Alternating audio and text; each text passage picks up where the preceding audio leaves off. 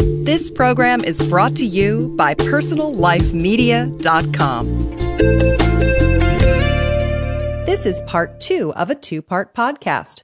If you'd like part one, you'll find it at PersonalLifeMedia.com.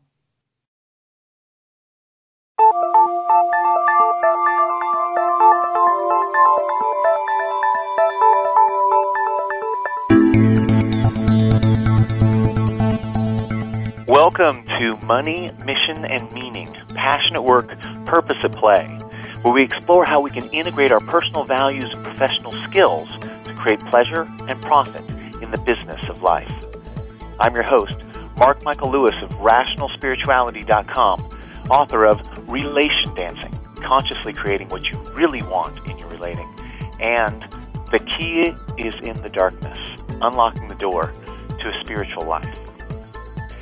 This week we return for the second half of our interview with Adam Coutts, a meditation teacher and practitioner who's worked with literally hundreds of individuals and groups to guide them to discover the experience that we might call meditative awareness that's at the heart of what it means to be human.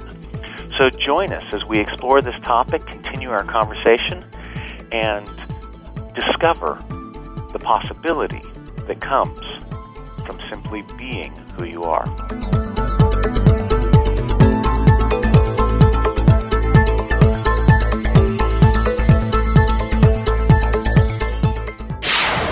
When a person is doing formal meditative practice, it's not the time to review life. You might have insights come up for them. They might have creative ideas. But I agree with, with some of my teachers that talk about that's really not the time to pursue those uh, thought forms that come up. But afterwards, right afterwards, oftentimes the mind is very open. You're still present to those insights. And I think writing those things down or just insights that a person has about themselves is a really great time to do that.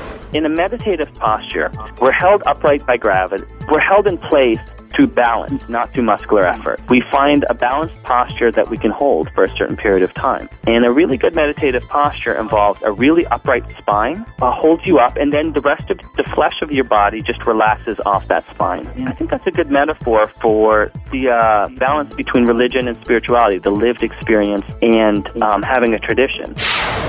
I would say in the Buddhist tradition, there's a fair amount of disagreement about the role of sexuality on the spiritual path. Much of Buddhism in Asia, as I understand it, it, is pretty um, traditional. Part of the Eightfold Path is right action, and part of right action is right sexuality, not harming through sexuality. For some traditional teachers, it just means no sexuality outside of procreation within a marriage. So you, you'll find strands like that in Buddhism. I mean, I've heard it said that the current Dalai Lama has said homosexuality is inappropriate.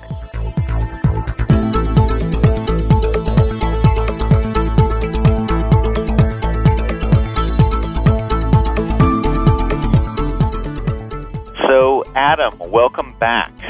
Great to be back. Had a great time with our uh, with our conversation last week. Excellent. Well, at the end of our last conversation, we were talking about uh, how the experience of meditation can usefully be uh, likened unto experience of what we might call enlightenment, or even how it relates to uh, the idea of God. Yeah. And the the idea of practice and path on the on the way to that. And uh, you didn't have a chance to answer part of the idea where I had suggested that meditation can be uh, somewhat like uh, lifting weights, where you discover Yeah. muscles where you didn't know them before. And I wanted to give you a chance to get into that. Uh, if you could talk Great. Thanks, about, Mark. yeah, Well, I talked last week about how uh, there's two aspects to traditional Buddhist meditative uh, practice, and one is focusing the mind, intentionally choosing an aspect of reality to focus on and let go of all else. And the other one is having the mind accord with exactly what is, being uh, mindful of the nature of what you could call phenomenological experience or um, the different sensory experiences that a human being can have.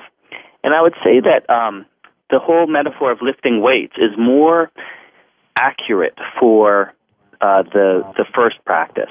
If a person is watching the breath and let, letting go of all distractions, there's a way in which It's a stupid, repetitive, boring exercise, like playing piano scales or like like uh, lifting weights. The point of lifting weights is not lifting weights. The point is to uh, really have a healthy, strong body. The point of playing piano scales is not to get good at playing piano scales. Uh, you know that might have its charms, but the point is to really play beautiful Chopin. And the point of watching the breath, similarly, it's a repetitive exercise. It can be boring. It can seem pointless or any other uh, meditation that focuses the mind by letting go of distraction. The point is really to have a mind that's um, pliable, that's powerful, that's able to um, intentionally choose what uh, what you want to pay attention to. Plato talked about uh, the the Greek philosopher how the human mind is like a sailing ship where they've locked the captain and the navigator in the hold, and the sailors don't know how to steer the ship, they don't know how to navigate, and they can't decide where the ship is going. And so it goes one way towards one island, it kind of goes a goes a few miles towards that island, it goes a few miles towards a different island. That's often how uh, the human mind is. And shamatha uh, focus practice, um, uh, the practice of intentionally cultivating a sharp mind, a mind that's able to uh, focus on one thing intentionally is the opposite of that. And so it often is like lifting weights. It often is uh, steady work. However, I would say uh, there is an aspect of work to vipassana practice, although less of one. It's more, it's more um, letting reality choose you rather than you intentionally choosing what you're going to pay attention to. However, I would say with both, uh, both focus practice and mindfulness practice, there's a way at which there are times in formal meditation practice where it feels like work, where it feels like um, I'm up against my edge. It's hard. I need to push myself. It's it's difficult to push through and really meditate. And then there are other times where, from my own experience, living as a monk in monasteries and having a 20 year practice at home, it just feels really grooving and it's easy and the the practice kind of carries you along. And uh it just sort of uh you know like in the popular imagination meditation you're just sort of sitting there grooving with the cosmos. The buddha had a, a student that came to him and said you know i'm kind of confused about this meditation thing and the buddha said well weren't you a lute player you know which is a stringed instrument like a guitar weren't you a lute player when you were uh a professional musician before you're monk? And, and the uh, monk said, yes, sir, I was. And he said, you know, with a lute string, sometimes you need to tighten the string to have it sound true and on tune, and sometimes you need to loosen the string. And the lute player said, that's exactly so. And the Buddha said, well, so it is in our meditative practice. Sometimes we need to tighten the string. We need to work a little. We need to make a little bit of effort. We need to kind of, you know, lift up our spine a little bit more. We need to be a little more firm with ourselves hey, I'm not sitting here thinking and vegetating and just wondering what's for lunch. I actually am meditating. I'm actually going to watch my breath. So I'm going to be a little more rigorous with myself. Other times we need to put a little more slack into the string. We need to relax a little. We need to let our belly out. We need to just say, hey, I'm just trying to notice what is. I'm not trying to regulate the breath. I'm just trying to notice the breath as it is. I'm, I can be a little bit more relaxed. One more thing, if I may say about this. Sometimes in the popular imagination, people think of Buddhism or Zen as, hey, it's all good. You've heard this phrase, right? Like, don't worry, be happy. Yeah, just everything's okay. Like in the, you know, I think uh, sometimes, you know, in the '60s or even to this day, people think of Zen. It's all Zen, right? And I think, I think that's because if you look at the history of Buddhism, there were monks who were meditating 20 hours a day, and the other one would say, I meditate 21 hours a day. And they knew all the ancient scriptures, and they were super hardcore monks. And the master would say to them, he'd say, you know, relax. There's nothing you can do or not do to, to get enlightened. It's all good. And that phrase comes from Zen poetry, by the way. It's all good. I didn't know that. Yeah. yeah. There's a, there's a famous Zen poem where he says, you know, uh, flowers in the springtime, you know, falling leaves in the in the fall, if your mind is clear, then whatever season it is, it's all good. On the other hand, though, that same master would find the, the common people sitting there smoking opium and playing mahjong, and he'd say, you know, get off your lazy butts. You need to meditate. You need to sweat blood. You need to work harder. You know, just, don't just do whatever is. It's not all perfect. You actually need to stop stop your opium smoking, stop your gambling, and and uh, you know, engage in a spiritual path. So the same master might say to some people, "Hey, relax." Put a little more slack in your string. And other people, he might say, hey, tighten up your string. It all depends on what the person needed. So I think there's ways in which meditation is like lifting weights and other ways in which it's like relaxing and just grooving with the mm-hmm. cosmos. And it all depends on a person's spiritual path. Different different directions are appropriate for different people at different times. so I, I love the yeah exactly. I, lo- I love the idea of a of a string yeah. being yeah. tune.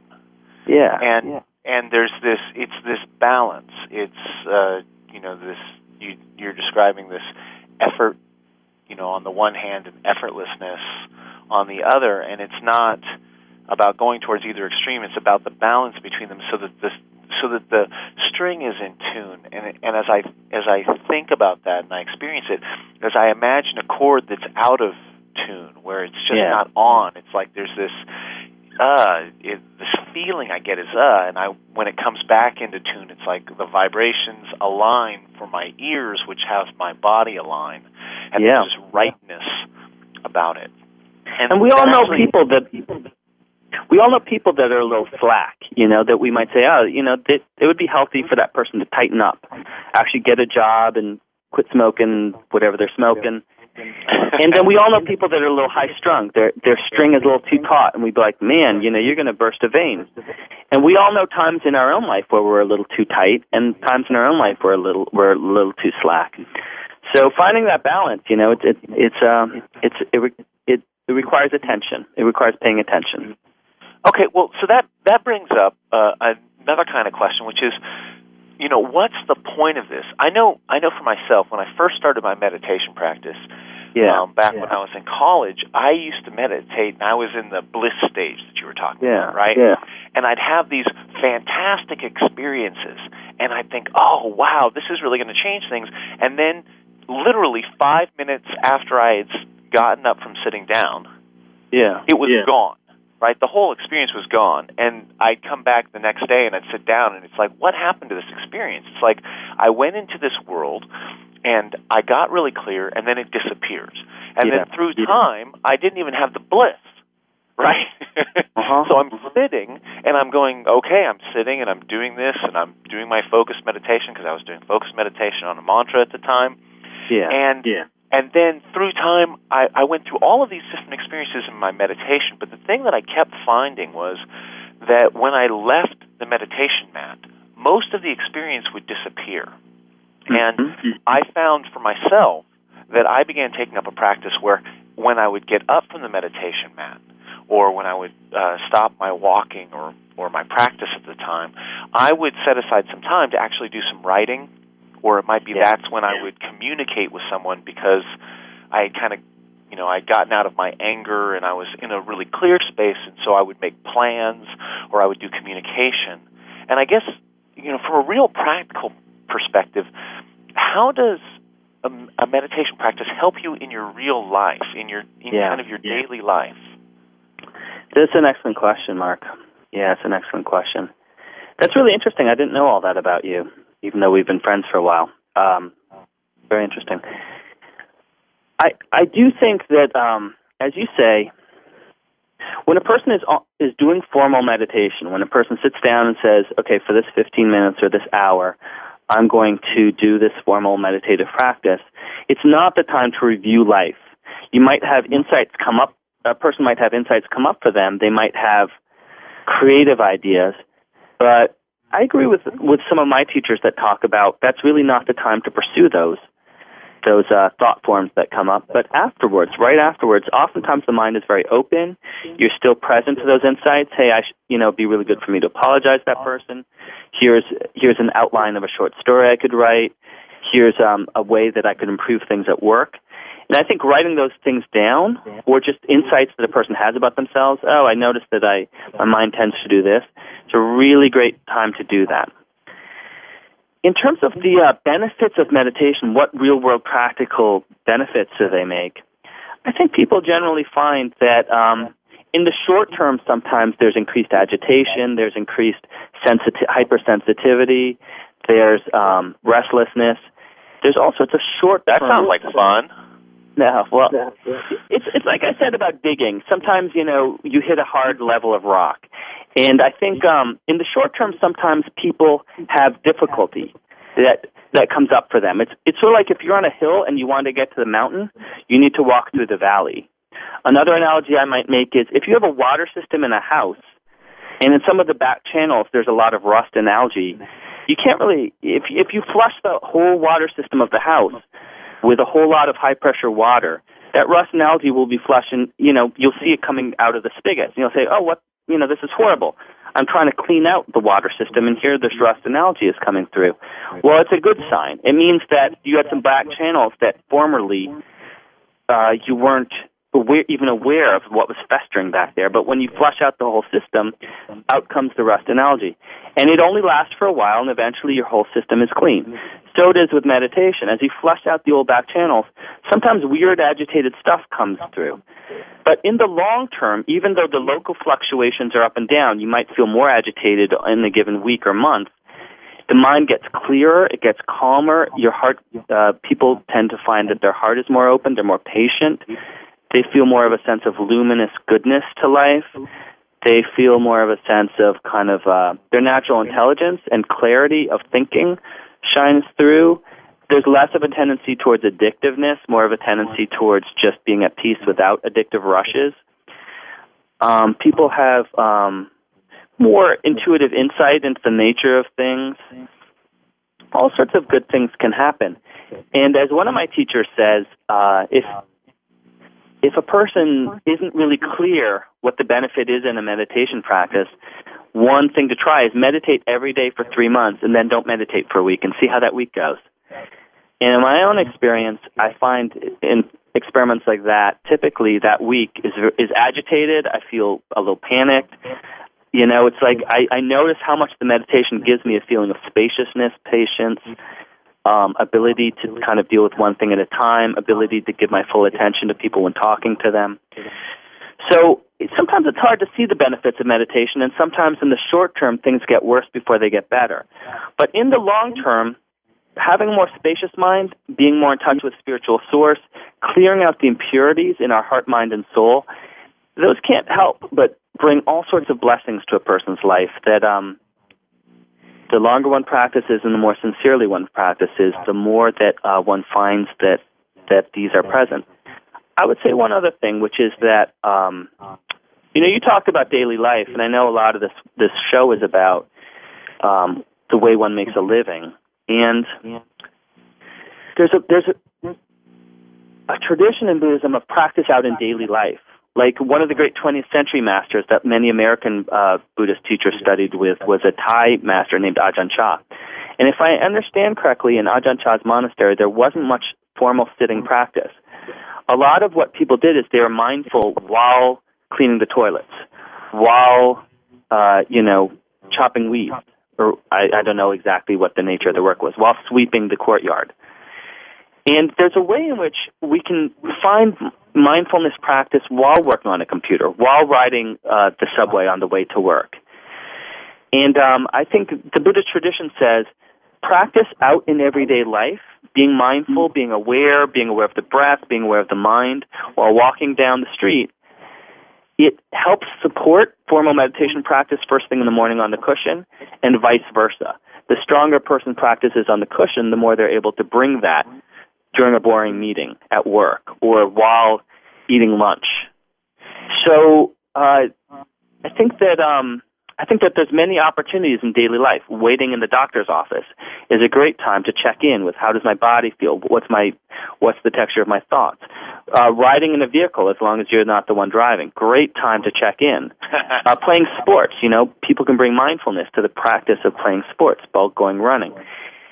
So I think that um, formal uh, daily practice or regular practice, weekly practice, can translate to daily life, and um, being more mindful in daily life really lubricates and facilitates the power and the clarity of of, um, of uh, regular sitting practice on a meditation cushion. As as you were saying that, it it reminded me of something we said in the first uh, show we were talking about really uh, experiencing the texture of pain or going so deeply into pain yeah. that you broke through to the other side into something beautiful and this yeah. bringing mindfulness to the activities of our daily life it you know from one perspective it's like okay that way I can meditate more but from the other perspective it's really so that I can get the texture and the depth of this experience in daily life, kind of like the blade of grass, that as you really notice it and recognize its beauty, that it transports you into this profound understanding of the kind of miraculous nature of life and consciousness. And as as I was listening, uh, this phrase came to my mind, which is kind of like uh, that uh, meditative awareness or the spiritual um, relationship with your daily life is kind of an acquired taste it sounds mm-hmm. like mm-hmm. something that is like the more you taste it, the more you realize how good it tastes, and the more yeah. you want yeah. it. So yeah, one. Yeah. But well, on, I, I want I want to begin to switch gears into into more, uh, shall we say, political topics in just right. a little bit. But we need to take a break for our sponsors. So I'm Mark Michael Lewis.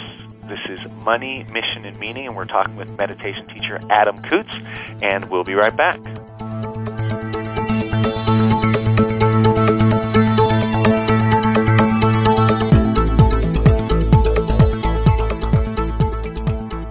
Listen to Living Green Effortless Ecology for Everyday People, a weekly online audio program featuring champions of sustainable living at personallifemedia.com.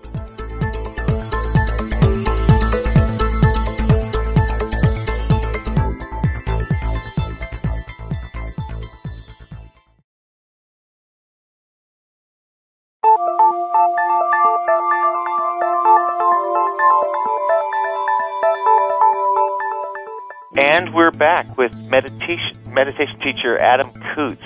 So, Adam, we've been talking a lot about the kind of the internal experience and the the lived experience of meditation and the Buddhist practice that you're uh, teaching and that you uh, work to cultivate in your own life. Now, there's a lot. I think it's difficult to talk about religion at the beginning of the 21st century and spirituality without uh, it bringing up the context of the political challenges that we're facing in the in the Mid East and Israel and Iraq and uh, even in the United States the uh, religious attempt to kind of bring creationism back into the schools uh, under the rubric of uh, intelligent design. Mm. And I, I wanted to I wanted to ask you how does your understanding of meditation and your understanding of um, cultivating conscious awareness fit in with uh, kind of the more national and international political scene in terms of how people deal with religion in general and how yeah. religion at that level relates to the kind of things that you're talking about. That's a big subject, Mark. Yeah, fascinating question. I think uh, in America, you, you could say wherever Buddhism has gone, it has morphed, it has uh, grafted itself onto traditional, um, traditional uh, or indigenous religious thought. So in in Tibet, Tibetan Buddhism actually shows a lot of aspects of the uh, pre-existing shamanic tradition called Bon. Um, you could say Chinese Zen has a lot of uh, similarities with Taoism, and Japanese Zen with Shintoism. So, so it is in America that we would find that much of Buddhism has connected with or made an alliance with left-wing politics and uh, humanistic psychology. So in America, you, you know, I think Buddhism is often seen as a countercultural thing, uh, being a being aligned with uh, equality or or uh, sort of a non-religious reli- religion. I, I think many of the fellow Buddhists that I've met in monasteries are sort of refugees from religion. They didn't like Judaism or Catholicism. They found it too patriarchal or too traditional. So they, um, you know, they turned to Buddhism because Buddhism could more be what what they wanted it to be, and they could they could more live out their uh, political ideals. I think, though, in in traditional Asia, there's some Buddhists who see it that way. There was a great uh, Thai master in the 20th century, Buddhadasa. What was his name? Um, yeah, I think Buddhadasa Bhikkhu was his name.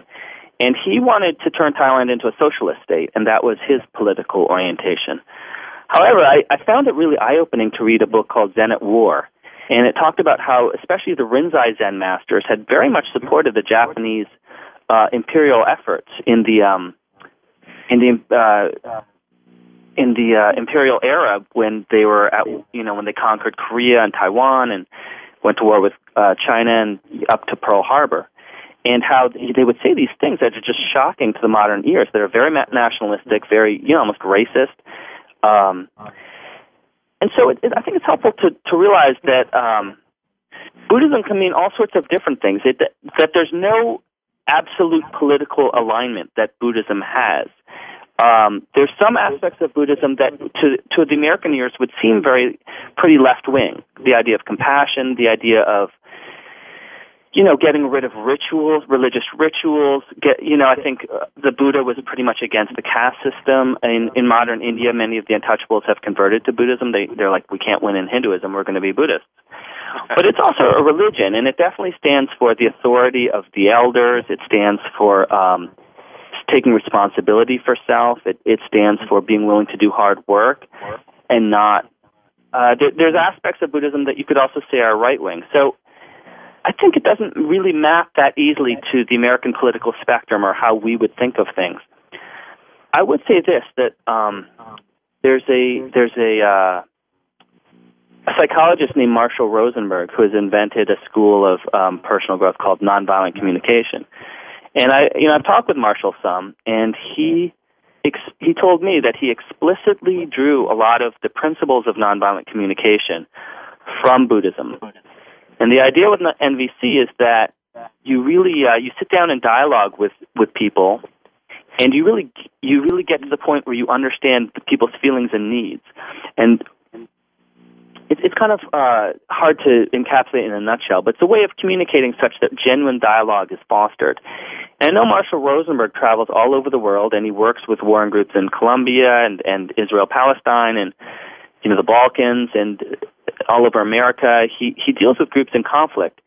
I have tremendous respect for what he does, and to my mind, he is a paragon of uh, of Buddhism in action of um, bringing bringing uh, sort of the the essence of the mindfulness experience of the uh, meditative experience out into uh, political action, into people uh, people in conflict, uh, people's verbal speech, developing the the idea of how a person on a cushion ideally is harmonizing with their own experience and finding a depth there and a richness there and really getting to the heart of the matter, and there's a certain liberation or unhooking from suffering that happens there.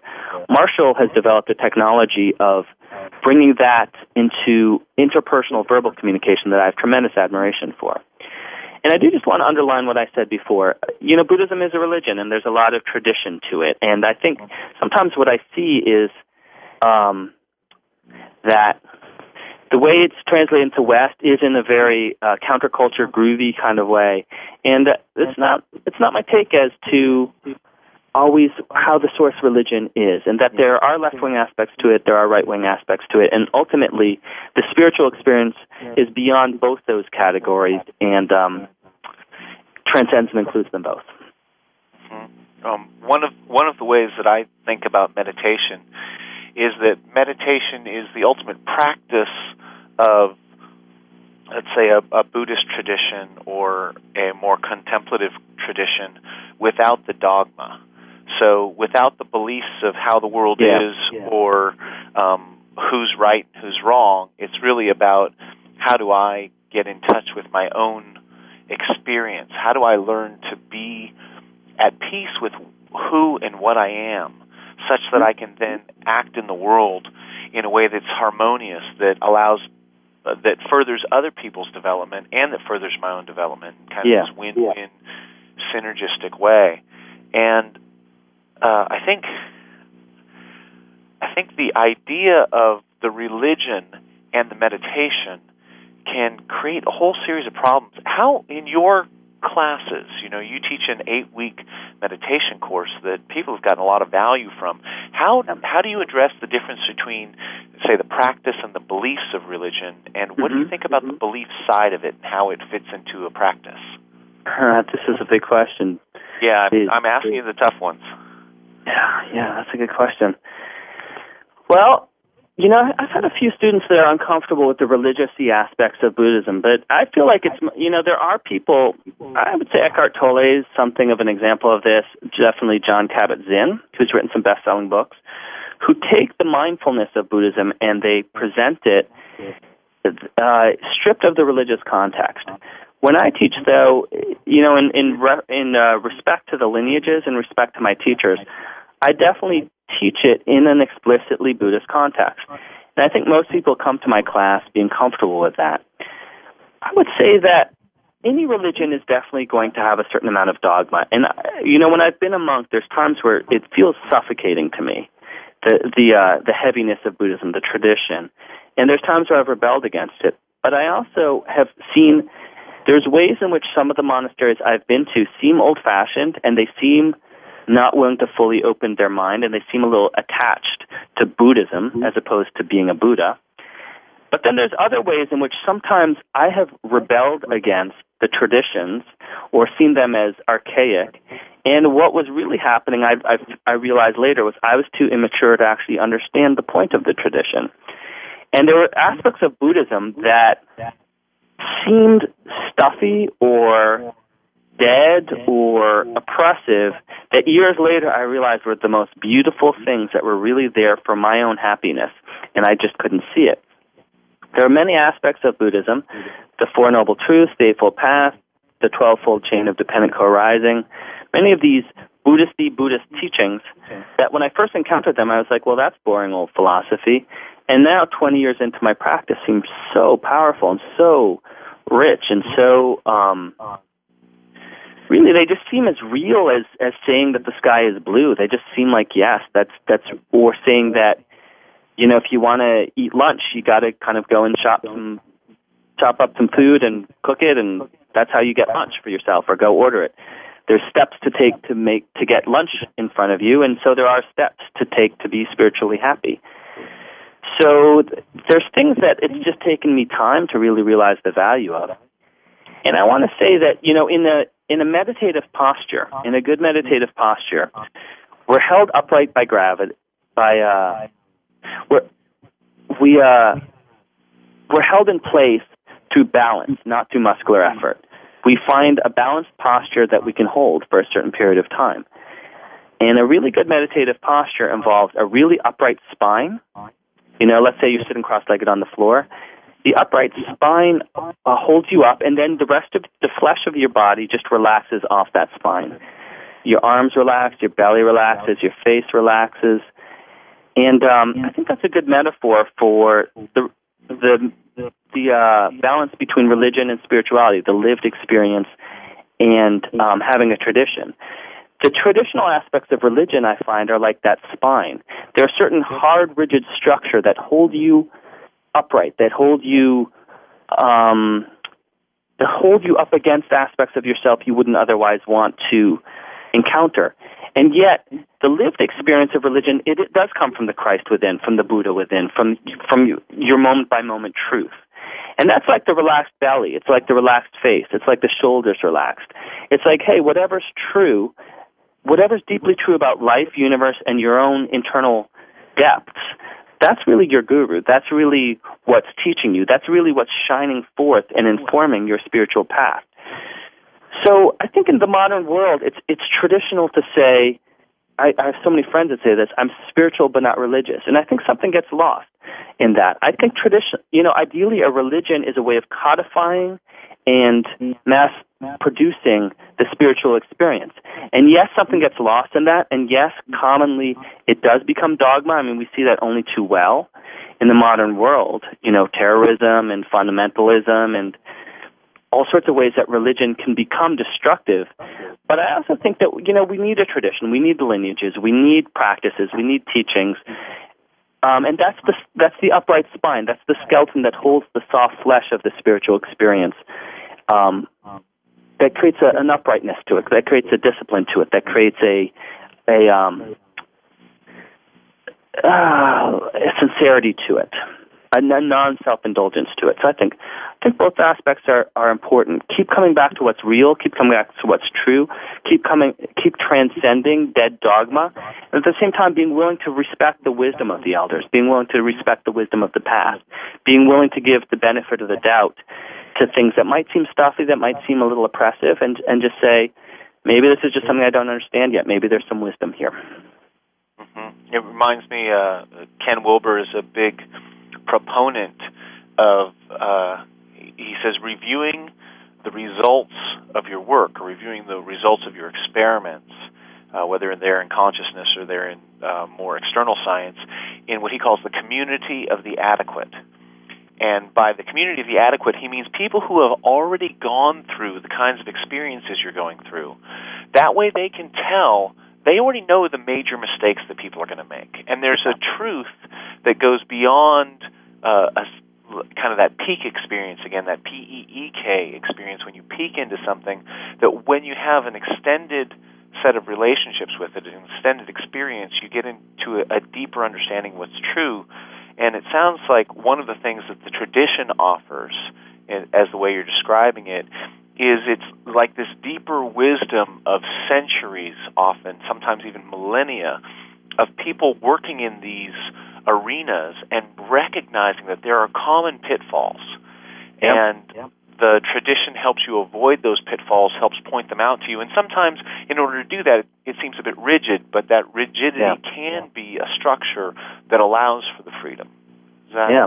If I may some, say something controversial, this is not a Buddhist point of view. This is just Adam Coutts's point well, of view. Well, a- actually, this is great. So um, I'm going to have you hold that for just a moment. All We're right. going to take a break. We're okay. going to come back okay. and hear the controversial thing that you're about to say. Right. So this is Mark Michael Lewis with Money, Mission, and Meaning. We're speaking with Adam Coutts, meditation teacher extraordinaire. Again, I will say it. And we'll be right back.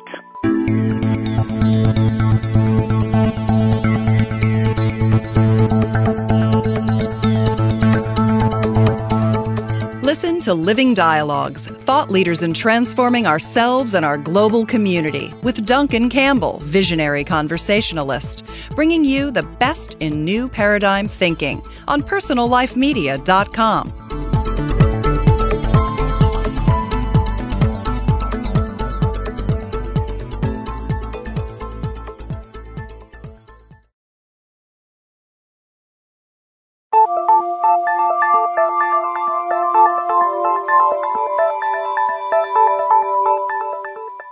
And we're back, Money, Mission, and Meaning with Adam Coutts. And Adam, you were just about to say something you said was uh, going to be a bit controversial, not necessarily yeah. Buddhist. This is Adam Coutts speaking, um, and I'm I'm really curious what it is.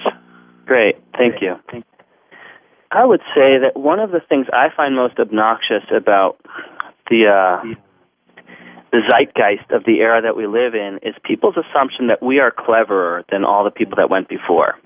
I find that with a lot of uh, the writings I read on the web or in magazines or op-ed pages or just friends talking about uh, sociology and kind of the evolution of society. And I think there's a way in which our, our natural sciences are are definitely showing an evolution. We understand the natural world, physics and biology, much better than we did 50 years ago, 100 years ago, 500 years ago. However, I think on a spiritual level, on a interpersonal level, there's I don't really see that that's the case, and I think that um, there's definitely signs that society is evolving in a really positive direction, and there's signs that it isn't, and I don't I don't see it clearly and simply as one way or the other, but I think that being willing to say that people 50, 100, 500, 1,000 years ago might have something really valuable to teach us. I think that that's a certain mark of maturity and something that I think the modern age could use a lot more of. My opinion alone. That's definitely not a Buddhist teaching. Well, I I, I think given the context of what we've been talking about, uh, that that makes a lot of sense. I, I I know for myself, you know, the the famous Mark Twain quote where he says, you know, I was uh, when I was 14, I I couldn't believe how stupid my father was, and when I Uh-huh. was by the time I was 21, I, it was amazing how much he had learned in that period of time. Yeah. And uh, you know, the the other one is, you know, go out when you're young and go out and make all of your fortune before um, you get old and realize that uh, you don't know everything. you know, Yeah. and yeah. And there's a I know in my own life uh, another thing that you said that really struck me was that it was it's after 20 years that you look back into the tradition and you Yeah. recognize the beauty and the wisdom that it contains. That in the beginning it was just oppressive and dogmatic and you know like it's out of touch and they don't understand. But there's a deeper wisdom that you can that you can appreciate because it's pointing to something that's not obvious Yeah. and when you're pointing at something not obvious, you know, sometimes people retreat back into poetry. They retreat into less formal, uh, didactic, logical frameworks because you're pointing to something that's subtle and it's difficult to get at. And I Yeah. think I think it is true that there's a uh, an idea that well, if it's not new, then it can't possibly be valuable yeah. and and while it's while it's different than saying it's old, therefore it's valuable. You know, oh, that well, that's four thousand years old, therefore it must they must have insights that we don't have. Yeah. Um, There's a respect that you can offer for something that's made it through the test of time to Yeah. look for what's beautiful in it, and I, I appreciate that. Um. I, I want to sh- shift gears one more time because you know we're talking about religion, we've talked about politics. Uh, that pretty much leaves sex.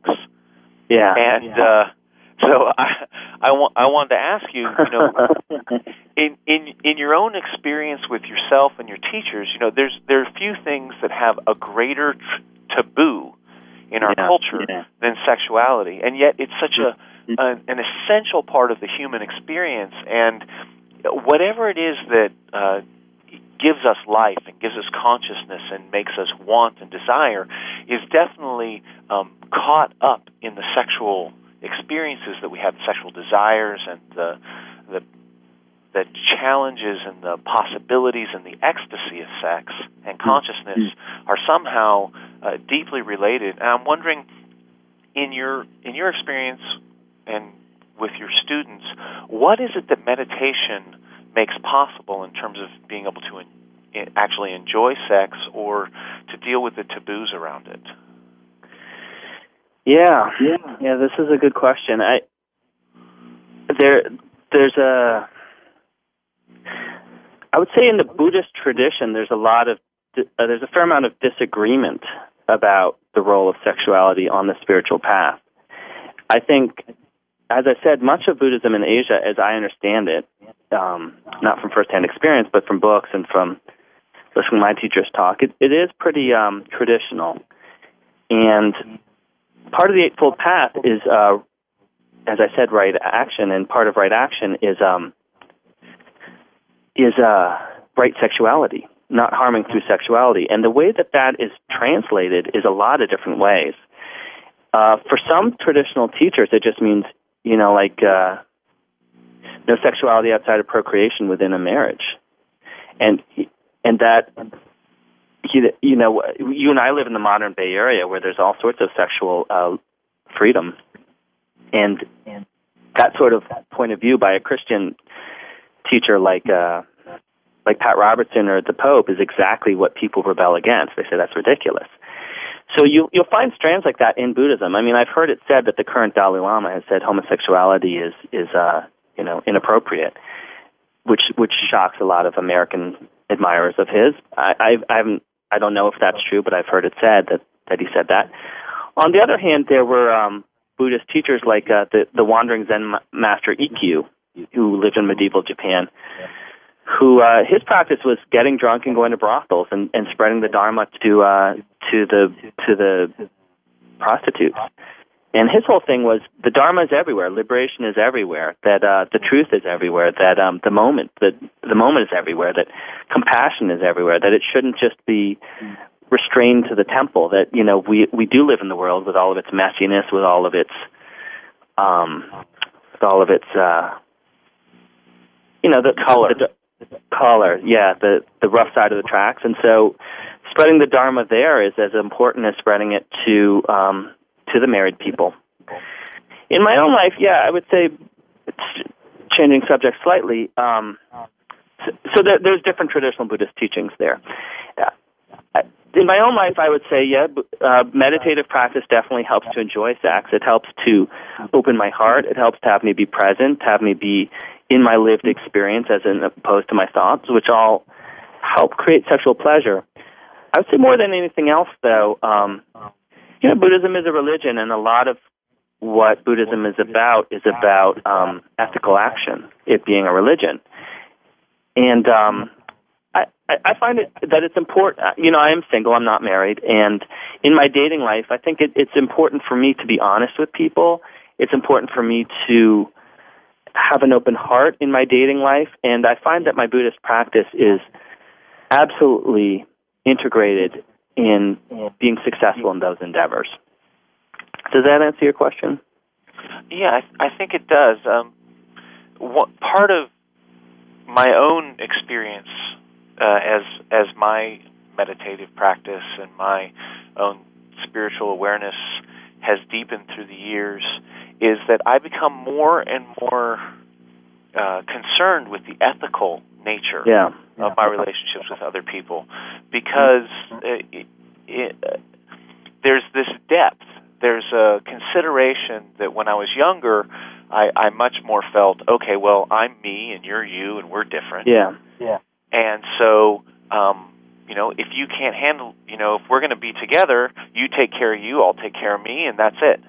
Yeah. And yeah. the the more I allow the depth of my experience to come through, I realize how profound the connection with someone else is and how important their happiness and their health, their yeah. well-being yeah. becomes to me. And so I become in, in the ethical nature of the relationship around sexuality, even around friendship, but especially around sexuality because there's so much potent energy there. Yeah. Um, yeah becomes ever more important. And uh, I, I was wondering, do you find that to be true among people who, uh, your students who are meditating, that they tend to take on a new type of, I don't know if seriousness is the right word, but respect and care and honor for that yeah. type yeah. of. I think most people that come to me to take my class are are already people who are conscious or are um, giving some consideration to being the best people they know how to be. And I think that they often work meditation into that or learning more about what Buddhism has to give them. And there are already people who are uh, making an effort to be careful about how they speak with people, the energy they give and receive. I, uh, I have a lot of respect for many of the people in my life and many of the uh, people that come to me to take my class in terms of the um, the ethical practice I see them having. And I will say, Mark, you know, you're a person who I, I do view as a role model and, and someone that I uh, have a lot of admiration for, for how you do bring a kindness and a patience and a respect in your dealing with people. I, will, I, I do want to say something about sexuality, going back just a little bit. Um, you know, I took a religious studies class in college, and they talked about ascension and descension, or uh, ascension and descent in spirituality. Ascent is, is sort of up into God. It's up into the bright white light. It's up into one.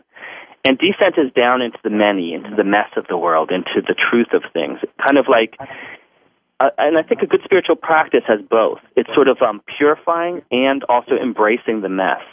It's sort of like a tree has um, branches that reach up towards the sunlight and roots that sink down into the dark, uh, dirty soil the uh, the the author M. Scott Peck, who wrote the book Road Less Traveled, he talked. I listened to a talk by him once where he talked about how a dragon is this international symbol, and why is it a symbol? Because it's he said it's a snake that flies. it's um it's sort of this animal that crawls on the earth and is kind of really dangerous, and yet it it flies. It it it soars into the heavens. And he said that's a metaphor for the human spirit. That we both are these animals that are selfish and dirty and and uh you know want to make money and want to have you know have sex regardless of the consequences. And yet there's something so beautiful in us. We do come from divinity. There's something in the heart of us, and at the depth of our being, that that um that touches into the universal soul that is absolutely pure. I feel this to be the case. And I think with sex, it's like, you know, when people turn on to, to their, uh, when they first awaken as sexual beings in their teenage years, there's a kind of instantaneous animal lust that we all feel. And it's, we just want, I want that, you know, I want that experience. And some people don't grow out of that. They're still 40 or 50 years old and they're breaking their word with sex or they're, you know, addicted to prostitutes or whatever people have. They, they haven't mastered their lust. So I think that sublimating that into a spiritual path is learning how to say, I am an animal, and I do embrace that. I love that. You know, I am a sexual being. We're, I mean, what's a human body? It's made out of sex. You know, we we come from the sex act, and we're anim. I don't think a person ever transcends the fact that we have that desire, and yet at the same time, we uh, we integrate that, we purify that with our highest aspirations, which with our highest truth. We both ascend into learning how to be ethical with our sexuality, and we descend into really embracing our animalness. And uh, there's one thing I, more I want to say about that. I think that a really um, erotic or pleasant sex act, it's got both that animal turn on, it's got both that raw lust, and it has um, it has a sense of love and open heartedness and compassion and and um, patience and presence and timing and you know uh, really meeting the other person, being able to look in the other person's eyes fully and be right there with it with, without shame, without holding anything back. And so I think that you have there, you know, in the in the archetypical uh, fully erotic experience, you have both the descent into the raw animal lust and you have the ascent into our highest nature, into our highest potentials. And so I think yet again, like we're talking about about mindfulness and focus, about effort and non-effort, you have that balance between our animal natures and our sort of purest, most soul natures. And um, I think a lot of the spiritual path is about finding such balances. Well, that seems like a great place to end this conversation. Thank you so much for your time, Adam, and for your, for your wisdom and, and for your work. The the course that you teach and the life that you continually cultivate to be able to bring more of this into the world. I, I appreciate you taking the time to share this with our listeners. My pleasure. And if I make a little plug, I my website is intro as an introduction, intromeditation.com. And I'm about to go live in Buddhist monasteries for two years, so it'll probably be late 2010 before I teach again. But if anybody's listening to this and is inspired, um, you know, late 2010, please check out intromeditation.com. I will be uh, leading meditation courses in the San Francisco Bay Area. So uh, great having you here. I mean, uh, being on your show, Mark. Um, it's it's really wonderful to talk about these things. A lot of pleasure. I have a lot of respect for you, and um, I've I've appreciated you giving me the opportunity to share some of these thoughts. Excellent, and uh, I I look forward to having you back on the show after you're out of your two year meditation retreat. I can imagine that you'll have one or two things to share. Sounds awesome. Okay, great. So uh, that brings us to the end of our show. I am Mark Michael Lewis uh, of RationalSpirituality.com, and this is Money, Mission, and Meaning Passionate Work purpose and play. And join us each week as we uh, explore the ideas and practices that allow us to create pleasure and profit in the business of life. For text and transcripts of this show, just go to moneymissionmeaning.com. That's all one word, www.moneymissionmeaning.com. And for other great shows on the Personal Life Media Network, visit the website at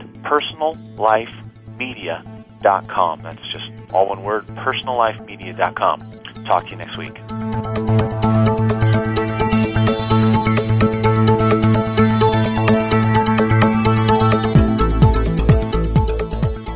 Find more great shows like this on personallifemedia.com.